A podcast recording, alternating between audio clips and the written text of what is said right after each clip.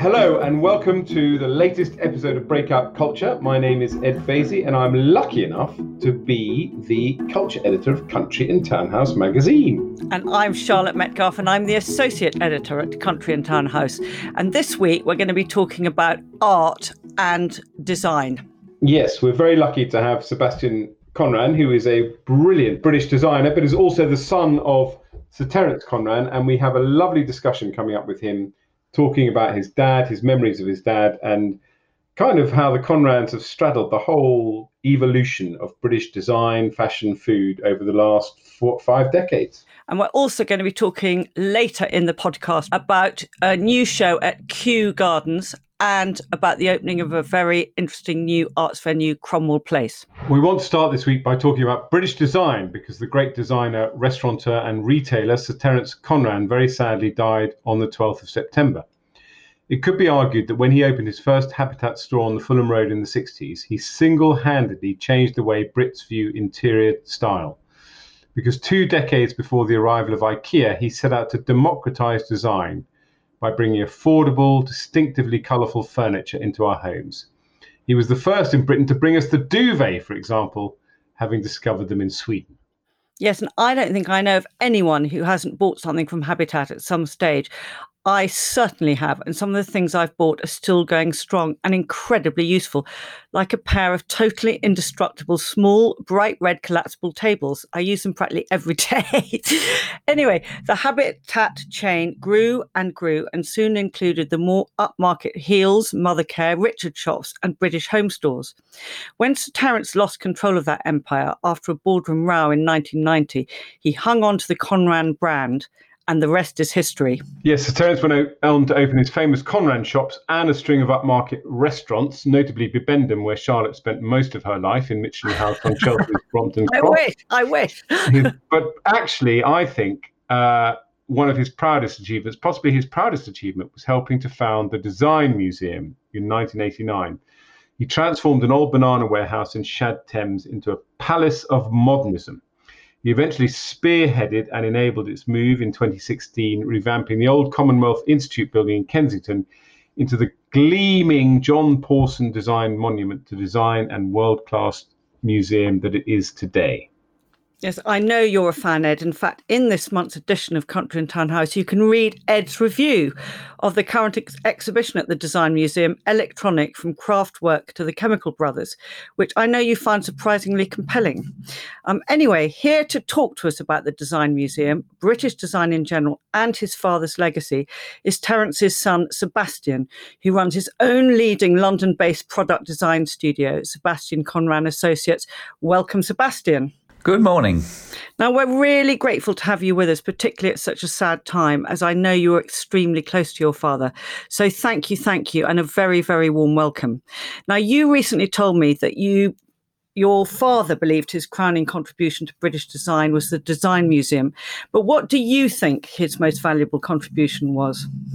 Uh, well, I think without a doubt it uh, a design museum. But um, earlier on in the 60s, I recall the opening of the con- of the Habitat in what is now uh, Joseph Shop.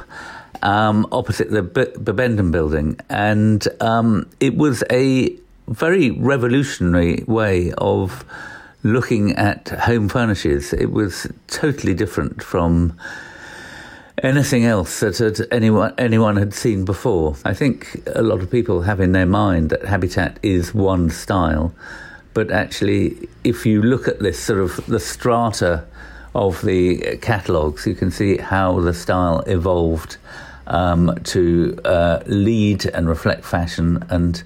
I can remember when the Habitat catalogue came out, it was like an event. So, what do you think it was, in, you know, about those habitat bits of furniture that were different from what we see today? Uh, I think originally Habitat was um, uh, top quality furniture from top quality designers and manufacturers around the world. You famously did that tweet which said, you know, without creativity, there is no culture, and without design, there is chaos.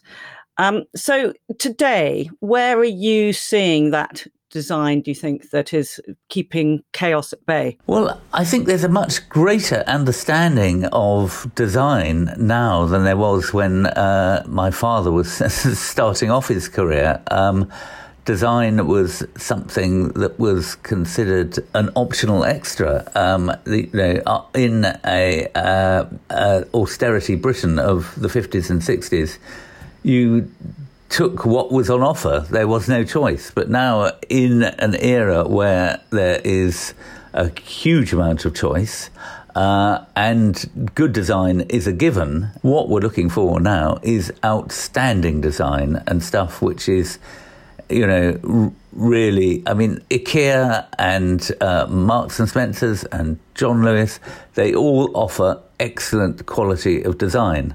But what a lot of people are looking for is really outstanding and salient design, which is leading, and um, so that that is what the Conran shop is hoping to deliver. One thing that Terence was very clear about is that he did not want to be following fashion because fashions come and go. He wanted lasting products, and his uh, way he described lasting products is plain, simple, useful. Um, uh, I think that man cannot live on bread alone, and we need a bit of butter and jam on it as well, or honey, or whatever. When I'm designing something, I always try and get a sort of a quality of why has nobody done this before, and get a an element of functional innovation as well as the aesthetic consideration. I think there's a huge place also for young up and coming designs uh, designers who really understand how technology is working because what has happened in the this millennium is that we're seeing a exponential increase in change compared to say the, the, middle of the last century. I mean change is happening so fast at the moment especially technological change and the opportunity for designers to take technology and make it appealing and appetizing for the consumer uh, is very important. Obviously, Apple are the past masters of this, and um, before that, it were people like Dieter Rams. Um, but Sir, Sir, Jony Ive uh, has has been the, the, the, great flag carrier for Britain and the world, actually, uh, in transforming technology into user experience. You know, it's interesting the Jony Ive point. I mean, I was going to say I'd love Sebastian to hear your views on sort of British creativity. Sometimes when we talk about design, we think of the Germans, but really, I mean, my history is not great, but it feels to me that Britain has been a world leader, if you like, that's a terrible political phrase, in terms of creativity, really since the 60s, that we should, I think, be slightly prouder, if you like, of leading design leading change in in creativity over many many decades now. I would say that in the 50s and 60s it was Scandinavian design rather than German design. I'm sorry to yes. uh, argue that point, but you know, I, have uh, got a very long tradition of of my podcast, which I've been doing a few weeks, of every guest telling me I'm an idiot. So no, no, no, no, no, no, no. Good. This is good. up, up, up to a point, Lord Vaizey. Um, so um, what I would say is, um, I think Britain is has led. I mean, very clearly in the '60s, we were leading on the music scene. We were leading on the style scene. We were leave, leading on the design scene to a certain extent, but it's slightly. I think we were ahead in in the leading pack. I would never like to say we led the world because I think you're you know you're suffering from tallest poppy uh, and I, I, I think it's slightly arrogant to, to, to say one that. of the leaders. One of the leaders. I, I, think what I'm saying is that we, we seem to be weighed down by insecurity when we shouldn't be. You know, in, insecurity can be a, a great driver, and um, you know, I. I hesitate to say uh, this uh, uh, uh, about my father, but you know, I think he was clearly had something to prove, and that was one of his great drivers. Where did it come from? His desire to do this? Well, I, I my personal insight uh, would be um, was uh, I spent a lot of time living with my grandparents and uh, when I was a child, and living with his his mother. Um, every morning there was a new project, and I I was a child of five or six or something like that.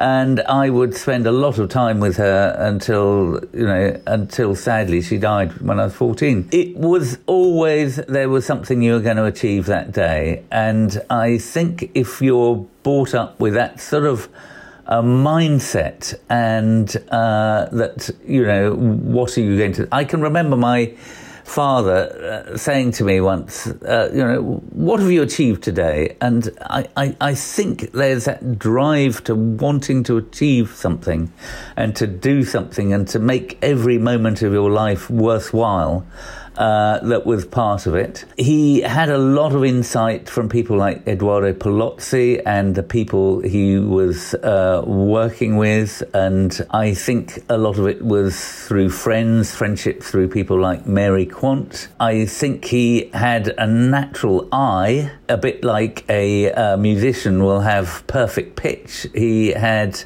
an eye for things, uh, and he could tell very quickly where something was wrong and what something needed to be done to improve it. So I would say that that was a one of his uh, unerring talents right to the end. I mean, I was uh, at his bedside hours before he died, and we were talking about the Design Museum and the, this exhibition that was on there, and all all these um, other projects and what was happening at Conran and Partners. And so, you know, the body was frail, but the ego and intellect were still as robust as ever. I hope this doesn't sound too weird a question. When my father died, I got a signet ring and a watch, which I've promptly lost. Um, I my mother is still going very very strong, but I'm sure there'll be something. Is there any particular object of your father's that is of massive sentimental value to you that will sit in your house and you'll think that's dad?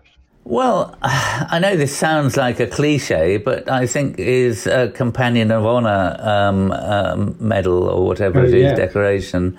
Yeah. I I think that is a huge honor, um, and um, I was, I mean, you know, we're all proud of everything he's done but to be get honoured by the Queen herself, not by some politician. Uh, excuse the dig. Um, yeah, uh, is uh, is is something that I would say is, is, would would be a treasured item. My greatest treasures, though, is my memories of seeing him. You know, he was very uh, roll your sleeves up man digging the garden and um, I making things. And you know, as a child, I got my first workbench when I was six years old, and he'd show me how to make things. And it, I spent a lot of my lifetime working in his studio or working by him at Mothercare or then at, at Con- Conran Partners. Pro- practically half my working life. He had this great way of getting lots of different people to do in, engage in a big project like Quaglino's. When Quaglino's opened, um, I think it was in the early 90s, and, and he took me to this car park in St James's and said he's going to build a restaurant here. And I'd thought he'd slipped a clog. cog. I, I, I really uh, thought, what is this guy going on about? Uh, oh dear oh, how sad. And uh, when it opened, I mean, he asked me to design the ashtray, but he got all sorts of artists and other people to uh, help decorate it. And when it opened, it was just. Oh, the greatest! It's that staircase, wasn't it? That incredible yeah. giant staircase that you went down into the room. It was so optimistic. You yeah. Des- you designed the ashtray. well, I, I, my claim to fame, I'm so afraid. You, you, you designed the most stolen object in world history. I was going to say, I have seen a few nicked Quaglinos ashtrays. And Ed, have you well, got one? I nicked one, of course I did. Yeah, yeah. Well, I, I, have, I, I have to say that when Terence briefed me on the design, he did say, oh, these will get stolen and they will act as uh, uh, marketing uh, promotional items. Over 10 years, we got through 20,000 of them. So. Oh. That is brilliant. I mean, I think that is the thing that stands out about the sort of Conran name because you've all gone on to be highly successful in your own right, but it's the kind of second and third life from being the person who changed how Brits think about interior design. But then Quaglinos was, you know, it was the 90, it defined kind of the 90s restaurant going experience. The thing is, he was so multifaceted, you know, the food, the gardening, the design, the the whole way of living and all that sort of thing. What he did is he had this uh, scrapbook uh, that he used to keep that he shared. Uh, with people that worked with him to demonstrate this is the sort of thing I'm looking at and all this uh, thing. And someone once said to him, Well, look, you should turn this into, publish it as a book and it was uh, published as uh, the House Book, and it, it sold a million copies. You know, one of the great things about doing, being a designer is actually seeing your products out in the wild and seeing them in other people's homes, and um, that's that's a terrific feeling. My idea is that I would much prefer my products to end up in antique shops and in uh, brocantes rather than in uh, landfill and you know, occasionally I do go to a, a flea market and see something I've designed being sold for actually surprisingly more than it cost in the beginning. But that, that I guess, is a, a, a sign of success. Yeah, no, that must be brilliant. Oh, what a great note to end on. Thank you, Sebastian. And that was the very successful Sebastian Conran talking about his own designs and those of his father, the late Sir Terence Conran. Since coronavirus, some of the art world has been developing and innovating fast, but actually, conventional London art galleries need to be on their toes anyway, because there was an innovation underway before lockdown, which is now coming to fruition. And that's the newcomer on the block, Cromwell Place, which is in the heart of South Kensington. And it's the first of its kind arts destination and membership organization. It's housed in five count them, five grade two listed townhouses with 14 gallery spaces, offices, meeting rooms, and it's now the home for some of the world's most exciting galleries, collectors, dealers, and advisors. It's like a shopping mall for high end galleries. Yes, and both Ed and I visited Cromwell Place separately. I think um, I can't remember when I went. I think it was either late last year or even early this year, when it was getting ready for an early spring launch, which obviously had the kibosh put on it when lockdown happened. But now Cromwell Place finally opens its doors on the 10th of October. It's a beautiful development, just seconds from the tube, with lovely light airy rooms, high ceilings, stunning original f- features, all designed by architects Buckley Gray Yeoman. Here to explain why it's so different and what it actually does is the managing director, Preston Benson, who's also the founder of Really Local Group that aims to use property in new ways to promote art. Welcome, Preston. Thank you for having me. Preston, how are you? Doing well, very excited. Uh, I, I, wouldn't. I would be lying if I uh, didn't say that I was, you know, slightly slightly nervous because of the ever changing uh, rules that are being kind of week, distributed to us weekly. But uh, I am I'm uh, ready to go. The team is ready to go. We're really excited to be welcoming our first visitors to Cromwell Place next week. So take it from the top. Tell us how it all works. How did the idea come about? Uh, exhibitors have to be members, but anyone can pop in and visit in theory. Absolutely. So the, the, the, whole, the whole building is set up with the premise that we want to make art uh, and, and, parts of the design is is open and accessible to as many people as possible. So it, our, our business Cromwell Place is very much free for anyone to come and visit. Obviously, with the current social uh, distancing and rules around the COVID, uh, you will need to pre-register, but that can be done quite easily on our on our website cromwellplace.com. Um, the, the, the, business itself uh, came about really as a response to the changing art market. And what I mean by that is things have uh, been moving very fast over the last decade or so. Collectors um, participating more in art fairs, uh, really looking to do lots, see lots of different art, experience lots of different things all in one go. Um, we've seen property prices and we've seen traditional gallery districts changing, evolving, and in some cases being, you know, um, sort of uh, you could say demolished or removed from their from their kind of historic locations.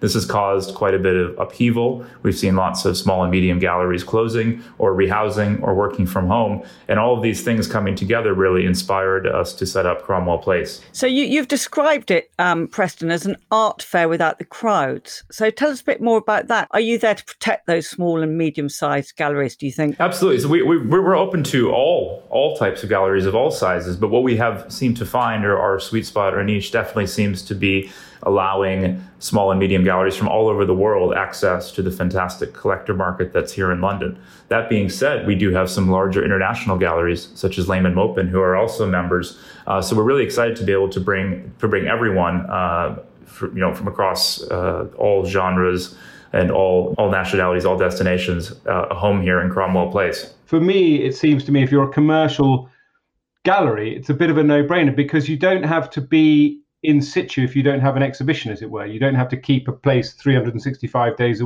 oh, a year. You can sort of block book weeks during the year. Is that right, or do you have to? No, that's no, that's absolutely correct, and that's one of our, you know, one of the innovations of the business. Really, is you know, you're not in, in the traditional gallery model. You're paying 100% of your rent, but you might only be using that space for a portion of the time. You might be going to art fairs six to eight times a year, and therefore there's a lot of dead money in having your own premises. With Cromwell Place, if you are accepted as a member, um, you can access and use and pay for the space when it suits you as a as an exhibitionist or gallerist. So if I'm a member of the public and I turn up on the 10th of October and said, "Oh, you know, what can you show me? What would you what would be the five things you'd show me immediately? So the first thing we would want to show you is um, that we are a safe and uh, welcoming place, especially during these these troubling times. So we'd want to show you that uh, the building is secure, that all of the spaces themselves are perfect for social distancing, that you have nothing to worry about by coming to visit us at Cromwell Place. The second thing I'd want to show you is the fantastic architecture and how we've we've blended the old traditional five townhouses with a new uh, 180 square meter pavilion gallery, which sits where the uh, garden used to sit. Um, and it's all connected by a really exciting link bridge that allows collectors and our visitors access to and from each of the different shows. The third thing I'd want to show you is the fantastic uh, breadth and depth of member that we have. Um, we're going to have uh, the artist Billy Childish using one of our spaces um, to actually um, paint and make art. He's one of Lehmann Maupin's artists. We're going to have a fantastic show by Lawrie Shabibi, uh, who are uh, really one of the top galleries uh, in Dubai, who will be presenting uh, Mohammed Melehi. Um, we have a really exciting nonprofit show in our pavilion gallery, um, which is the Mother Art Prize. And on that point, all of our members are not profit members. We have an honorary membership program, which is to bring the best of the non for profit world together and to blend the two creates a really exciting uh, experience for anyone coming into the building. Well, it sounds fantastic, and actually, I have did when I visited, I did walk across that bridge and everything, and I can vouch for it. It's absolutely stunning, and the rooms are just beautiful. It's a wonderful space. So, very much looking forward to that being a good addition to London. Thank you for your time. Have a nice day. Looking forward to it. Can't wait. We want to round off this week by telling you about a landmark exhibition that explores the fragility of the natural world and in particular the brutal destruction of a once pristine and beautiful area of Australia known for its flora and fauna, Kamay Botany Bay in Sydney.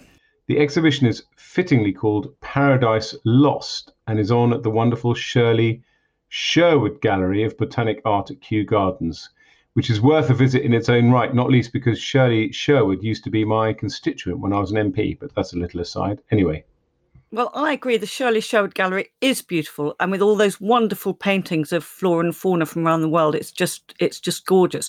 But now Paradise Lost opened on Saturday, and it runs until the 14th of March next year. It's the first solo exhibition by the artist Jan Hendrix. Now Jan is Dutch, but has lived in Mexico since 1978, where he's been awarded the gloriously named Order of the Aztec Eagle, the highest Mexican award given to foreigners for his work in art and architecture. It's an honor to have Jan on the podcast, and he's here to tell us all about Paradise Lost, all the way from his home in Mexico. Welcome, Jan. Thank you. Thank you to have me on your uh, podcast, in your podcast. You are you are in our podcast. Yeah, in, the, the honor on. the honor is all ours. So we are going seriously international because we're talking to a Dutch artist who lives in Mexico, who has an exhibition in England that focuses on a beautiful lost landscape in Australia. How's that for a tour of the globe? So tell us what it is about Kamay Botany Bay that has made it the starting point for your exhibition, Jan. Well, uh, it's it's a bit of a long story. I'll try to keep it short. No, no, we like long stories. Okay, we've got time. it'll get it'll get long by itself. Don't worry. I, I, went I went to Australia. Well, actually, since I moved to Mexico, I think uh, uh, traveling became uh, a easier habit. As soon as you immigrate, you keep on traveling. It's like you start with the travel, and you never finish. So I think uh, and since I'm working with landscape, it was very uh, uh, one of the places I really wanted to go to and visit, and it, it, all became possible through an exhibition that was set up in 1997. I remember, if I remember well. The next time I went. Uh, uh, to Australia, which was a few years later. I stayed at a foundation set up by Arthur Boyd. Arthur Boyd is a, you probably know him, uh, a, one of the, the, the best known Australian painters. Yes, fantastically. And there I discovered that most amazing botany of Australia, which is totally different from ours, completely opposite, and it it winds and it bends in very different ways than we are used to look at at uh, landscape. Actually, I found out about that by going for a walk. And the walk, very quickly, I was lost. And I'm usually not lost when I do a walk, but I was getting lost because I didn't recognize the, the signs in landscape that I was used to. It's almost like as if water would flow upwards instead of downwards. It's not true, obviously, but it would, that, the feeling was that everything was wrong. And therefore, I got really fascinated. One of the reasons why I got really taken by that strange place. One of the events that happened already 250 years ago uh, in that same landscape was uh, the arrival of the English. The arrival on the, at the end in the end of April uh, 1770 of Cook and Company uh, was also a, a first collector's uh, issue because. Uh, Joseph Banks and Daniel Solander and Sydney Parkinson, who were on board of of the uh, endeavor, they actually uh, got the chance to go ashore and they collected the first species of Australian plants to take with them to back to us to uh, to England. If you step ashore now on the place where Cook and Company stepped ashore, you'll find a uh, an oil deposit. You'll find a container port. You'll find the Sydney International Airport. Now you'll find suburbs of Sydney in place instead of uh, the uh, the original vegetation. There's a small strip along the coast that is still uh, pristine and still is very much the way it was before. But if that is I don't know how, what the percentage exactly is, but it's probably 5% of the actual uh, area of Botany Bay. Oh, that's so depressing. And, you know, I'm, that's the story increasingly the world over. So, can you tell our listeners a bit more about what they're going to see at the exhibition, how you've imagined this? Because I gather there's a, everything from a giant tapestry to silk screens to enamel plates and a huge walk-through mirrored pavilion. The other uh, element that is very much very important with which the show opens is a set of uh, the original herbarium sheets that they brought back, plus the sketches of Sydney Parkinson, who was the botanical artist on board of the ship. So the, whole story of the uh, the first discovery is also in the exhibition. It's historical material that has never been together shown in such a way. Then there is a uh, uh, film uh, made by uh, Michael Leggett, uh, a very dear friend and one of my very important contacts in Australia, about the actual uh, situation of Botany Bay now. And then the show goes on into a series of of landscapes that uh, that were taken from that five percent of the the uh, original landscape. It's a bit of a homage to botany, and it's also a, a reminder that landscape is uh, is fragile and that we have to be very careful because uh, it is easily gone and is easily burned as well as we've seen last year, and we'll see again and again and again. Definitely. And what's that little um, 5% strip that, that you're talking about that's left? Is that now under threat? And is this exhibition partly a, a, a piece of activism, if you like, to save it? Well, it's, it's very much talking about the fragility uh, as a warning, uh, about as a warning for uh, our our stupidities that we commit every second and every day uh, all over the world. And actually, if you look at California now, it's it's quite uh, it's quite ter- it's terrifying. Yeah. It's an exhibition that also happens 250 years after uh, the landing. It's I don't think it's a commem- commemoration. It's more a warning. It's more a a a, uh, a story about a place that uh, very much illustrates the great discoveries of the past and our bad management, uh, how to deal with them. Well, it's been fantastic to speak to you, Jan, and I'm really looking forward to seeing it. Kew is the most wonderful place, and it sounds like the most inspiring exhibition. I do envy you your um, life in Mexico.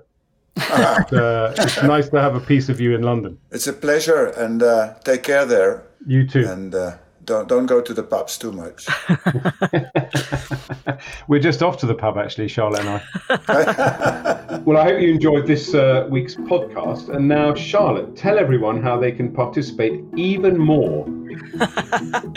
well, yes, I'd actually like to say that as of the 5th of October, there is going to be a brand new Great British Brands newsletter. I'm no also the way. Is I'm also the editor of Great British Brands, and we are launching it. It's brand new, and that is going to be on the website of Country and Town House, which I'm sure you all know by now is countryandtownhouse.co.uk. And you can also sign up to their other newsletter there, which is great, and see Carol Annette's podcast House Guest. Oh yes, we love that podcast. we also love this one, Ed. yeah, but Carol's is better. Come on. well, I th- well. I mean, yeah, we can't be too cocky. um, I think that's all we've got time for. This shout out to all the diary journalists that keep taking brilliant anecdotes from this podcast and not giving us any credit, like the Times Diary. Yes, exactly. Thank you, Times Diary. Next time you yeah. write about what Ed's been up to, do you think you could please mention our podcast? Thank you very yeah. much. Yeah, thank you. right. See you all next week. Thank you. Bye. Bye.